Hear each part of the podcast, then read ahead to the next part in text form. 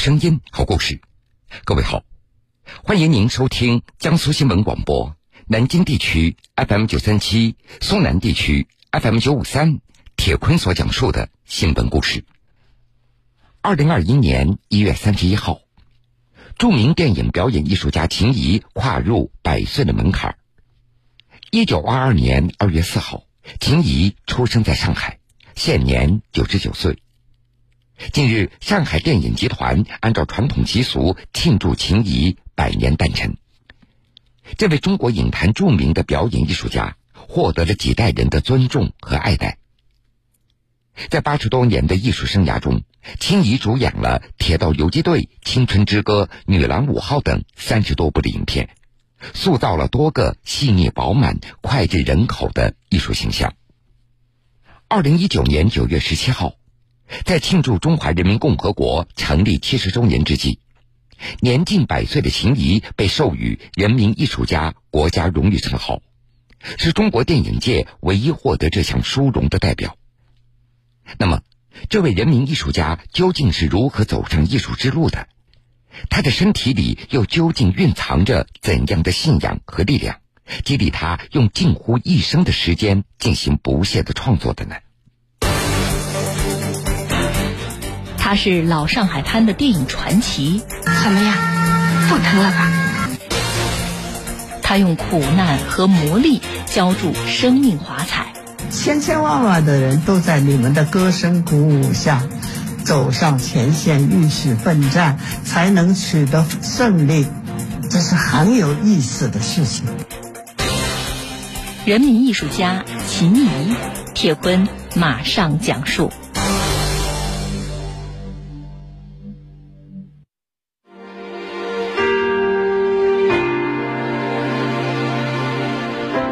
九九七年十二月。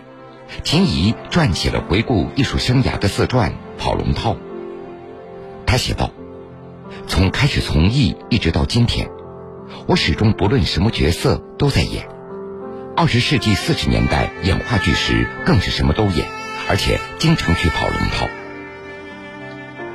的确，无论是话剧还是电影，即使只有一句台词或者是一两个镜头。”秦怡也会情绪饱满、一丝不苟地把角色塑造的真实感人。在一九五六年拍摄的电影《铁道游击队》里，她塑造了女性形象方林嫂，刚柔并济、义无反顾投身革命，同时又渴望爱情的降临。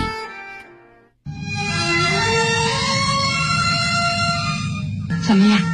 不疼了吧？没什么，很快又可以跟鬼子干了。一九五七年，在新中国首部体育影片《女郎五号》中，她是英姿飒爽，同时又是哀怨惆怅的篮球运动员林杰。你生活的怎么样？这是我十几年来一直关心的事情。我很希望能跟你见到面。而在一九五九年，在崔维、陈怀癌执导的《青春之歌》中。秦怡又化身为矢志不渝、慷慨赴死的革命者林红。这把梳子送给你。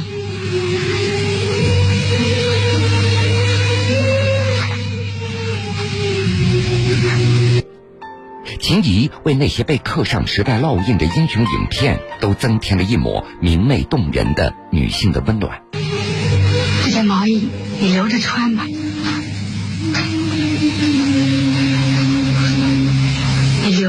做个纪念。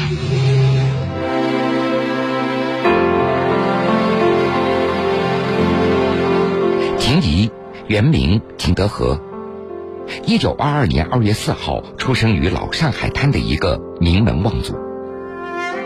从儿时起，长相甜美的秦怡总是能得到父母额外的宠爱，但是他们没有想到。这个外表乖顺的小姑娘，却是家族当中最叛逆的一个。中学时，他参加红十字会，学习救死扶伤的医学常识，时时刻刻都在想着能在前线成为一名战地护士。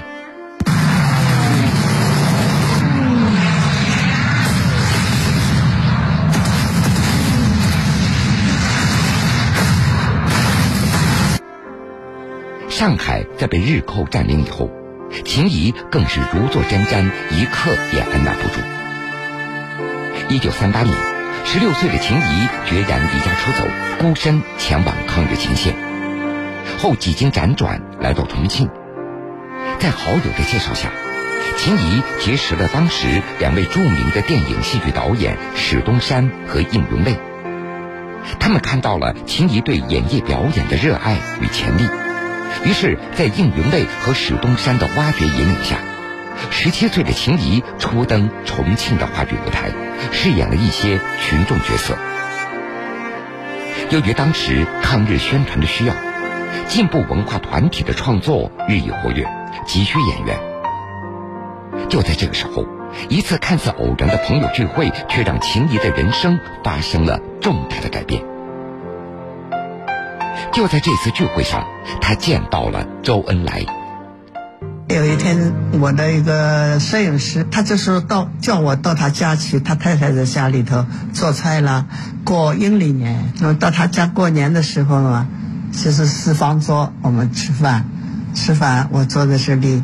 这个男主人坐在这里，跟女主人坐这里，周总理坐在这这个坐在这里。后来就是总理问我：“你你现在在做什么呢？”他就问我啊，他看我年纪小嘛。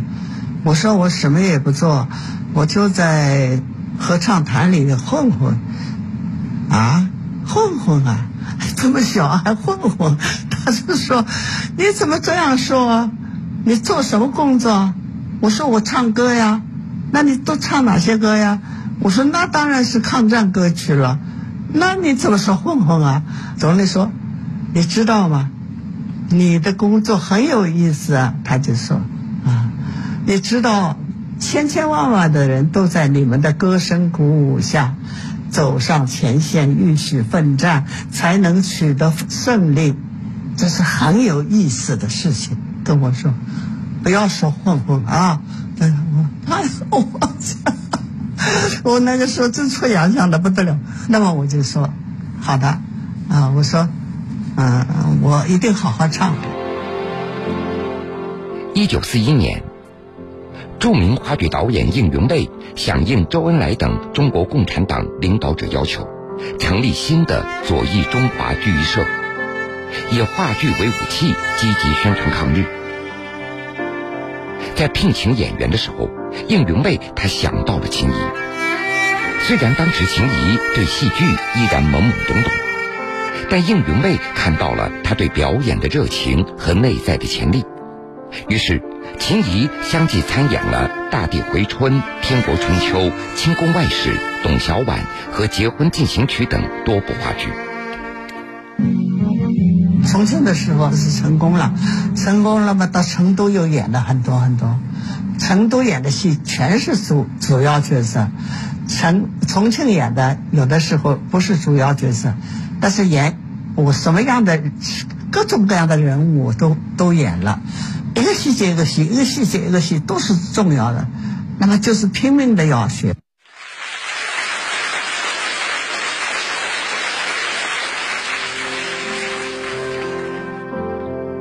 每当被问到自己在重庆、成都大红大紫、座无虚席的盛况时，秦怡也总是轻描淡写。从演技备受质疑到话剧名角，秦怡在舞台磨砺中成长成熟。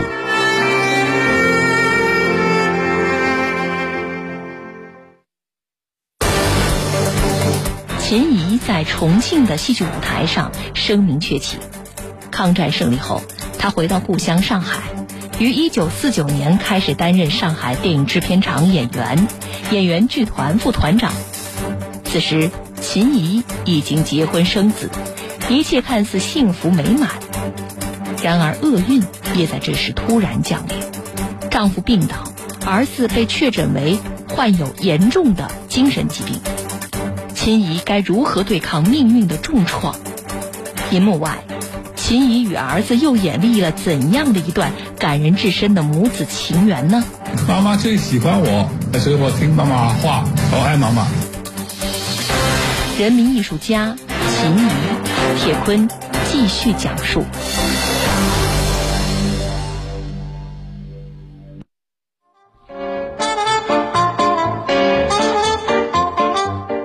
在演员刘琼的牵线作为下，金燕对秦怡展开了追求。金燕，中国第一位电影皇帝。一九三三年，他在当时的《健身日报》中国十大电影明星的评选中，成为得票数最多的男演员。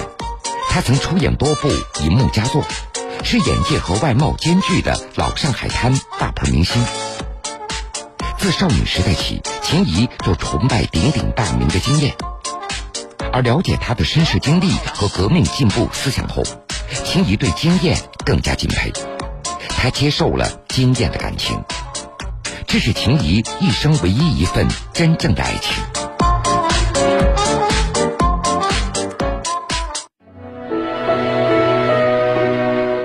一九四七年十二月十五日。二十五岁的秦怡与三十七岁的金燕在香港举行了隆重的结婚仪式，这在当时是轰动中国影坛的一件大喜事。一九四八年七月，秦怡生下了儿子金杰，小名叫小弟。金燕忠言得子，所以两人十分高兴。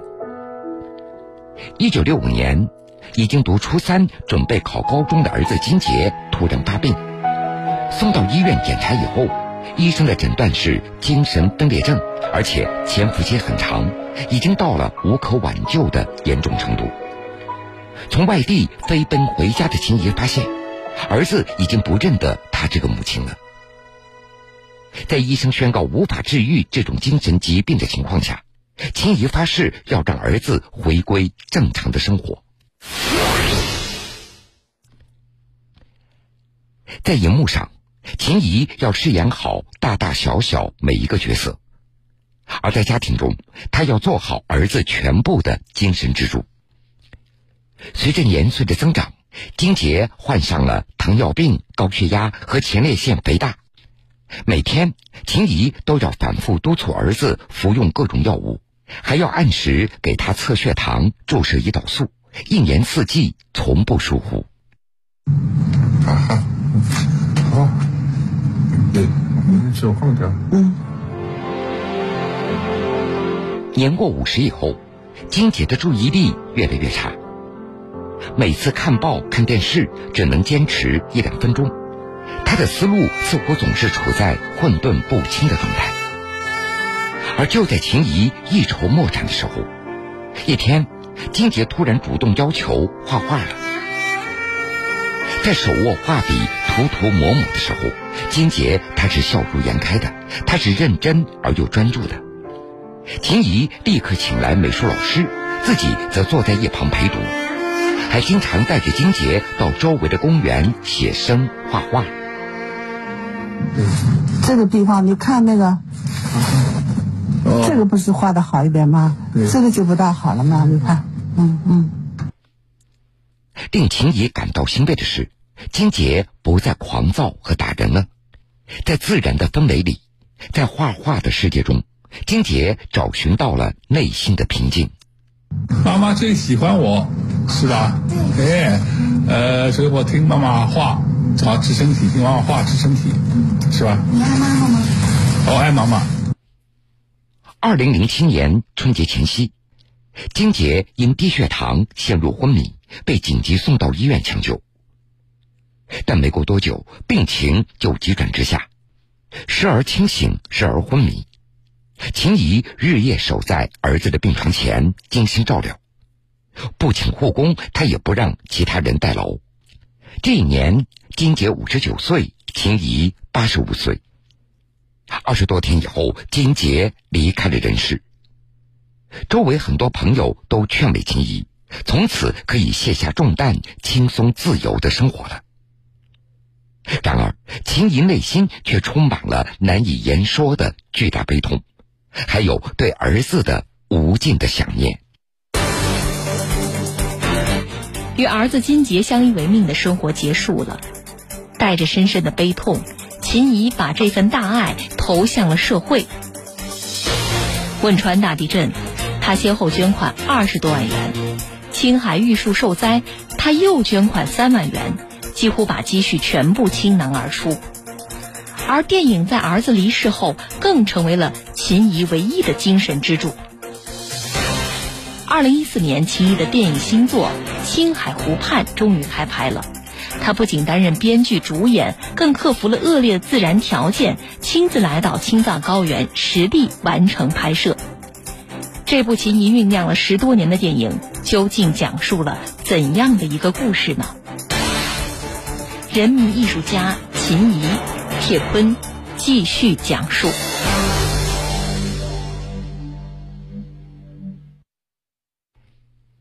秦怡在工作不忙碌的时候，就会把儿子金杰画的画拿出来看看，并惦记着有朝一日能把这些作品好好的整理出来，最终编辑成册。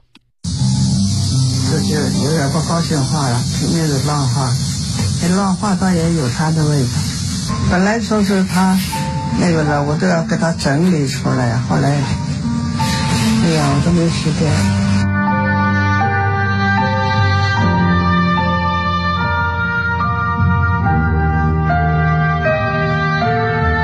那他们都去世了，那我想我还没有走，活到现在，啊，活得这么长，为什么呢？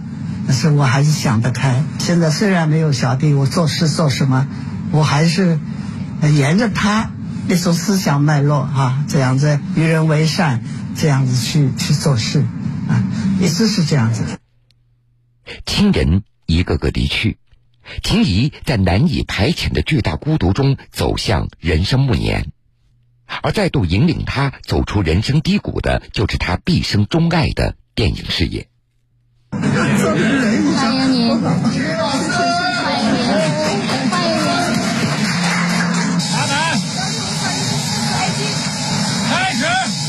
我搬到那，搬到一下子把我吓死了。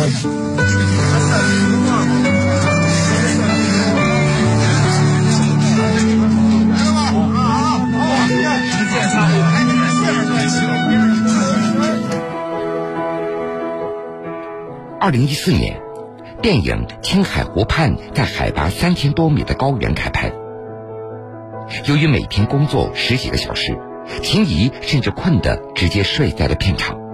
她笑称自己是九零后，不仅饰演影片的女一号，还首次担纲编剧和制作人。这是秦怡酝酿了十多年的编剧处女作。讲述的是一代又一代气象学家献身国家气象科考事业的故事。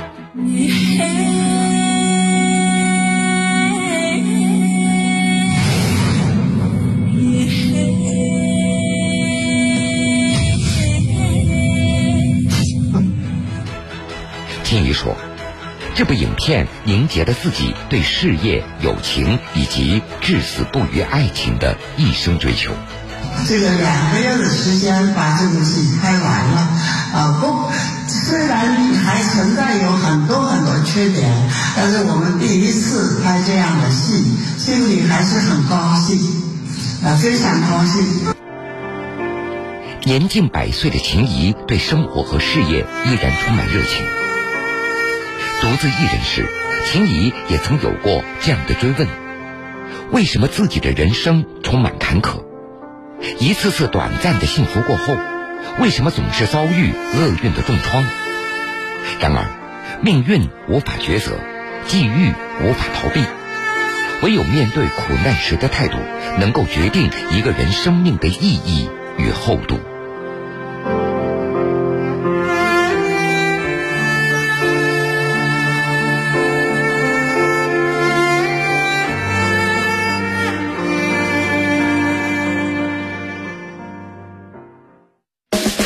云苏醒，漫卷东西，世事在胸，新闻故事精彩继续。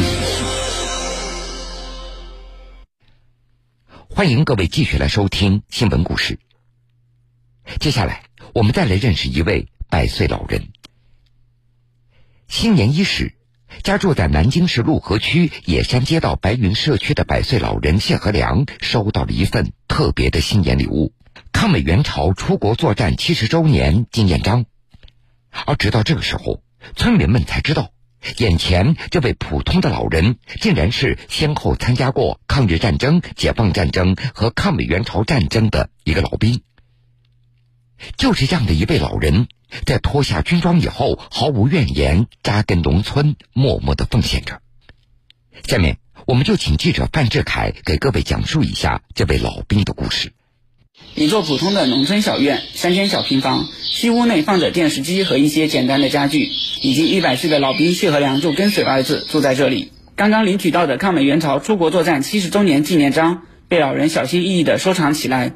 和中华人民共和国成立七十周年、抗日战争胜利七十周年、都江胜利等纪念章一起放进了枕头底下的一个小包里。这是老人最珍贵的宝贝，里面还有一份一九五四年发的中国人民解放军复员军人证明书，上面写着：谢和良同志于一九四三年参加中国人民解放军，原在六十一师军事教导营四连任学员职务，现为加强国家社会主义建设，特准予复员。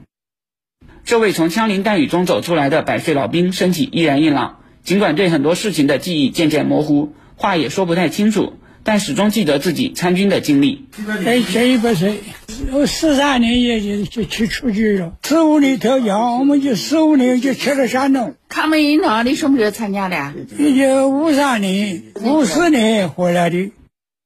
出生于一九二一年的老兵谢和良，先后参加过抗日战争、解放战争和抗美援朝战争，经历过苏北抗日和孟良崮战役等大小战役二十余次，在部队荣立三等功两次。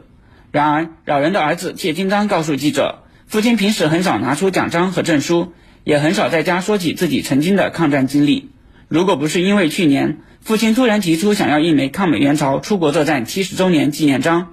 自己甚至都不知道父亲还参加过抗美援朝战争。他不讲过去的事情，他也不讲。那回来时候就在南岗钢铁厂下班了就回来，回来务农。他说七十九年抗美援朝国家一这个这个章。南京市六合区野山街道退役军人服务站站长汪雪安说：“老人复员后十分低调，又参加过许多工作，导致资料信息对接出现偏差，所以未能第一时间拿到纪念章。了解情况后，他们以最快速度将材料报送南京市和江苏省。”以及国家退役军人事务部于二零二零年十二月三十一号将纪念章送至老人的手中，作为百岁老兵的新年礼物。抗美援朝这一块，对我们街道也好，社区也好，他从来没有提过。实际他参加过三个不同年代的战争，从这个部队回来以后啊，参加了。南京钢铁厂的这个创建，可是南岗这一块啊，就把有的同志呢就要进行下来。他是带头是说，我回农村，跟其他平民百姓一样参与这个农村建设。老人说，最近有不少人来看他的纪念章，那每次看完，他都会好好的收藏起来，由自己亲自保管，将来要留给自己的孙子作为纪念。对他来说，这不仅仅只是一份普通的纪念章，也是对自己老兵身份的一种见证和认可。更是爱国主义和革命英雄主义精神的传承。我自己保，我自己保管，要留给孙子。国家的国家的纪念，再好的银子也买不到。买不到啊！回忆起曾经的战争岁月，老兵谢恒良说，那时的条件十分艰苦，缺吃少喝，时时刻刻面临着生命危险，这与今天的幸福生活无法相比。不过，他的脑海里仍然会时不时地浮现出曾经同生共死的战友。我是个老兵啊，这是苦的，这是没得吃没得住，想也没得了，不想老战也想不到了。采访最后，腿脚已不太利索的百岁老兵谢和良穿上了迷彩服，拄着拐杖走出房门。阳光下，一排纪念章在胸前闪耀。他佝偻着身躯，缓缓地举起右手，庄重地行了一个军礼，向曾经并肩作战的战友，向那段峥嵘岁月。向老兵致敬。好了，各位，非常感谢您收听的这个时间段，铁坤所讲述的新闻故事。一杯清茶，一个故事。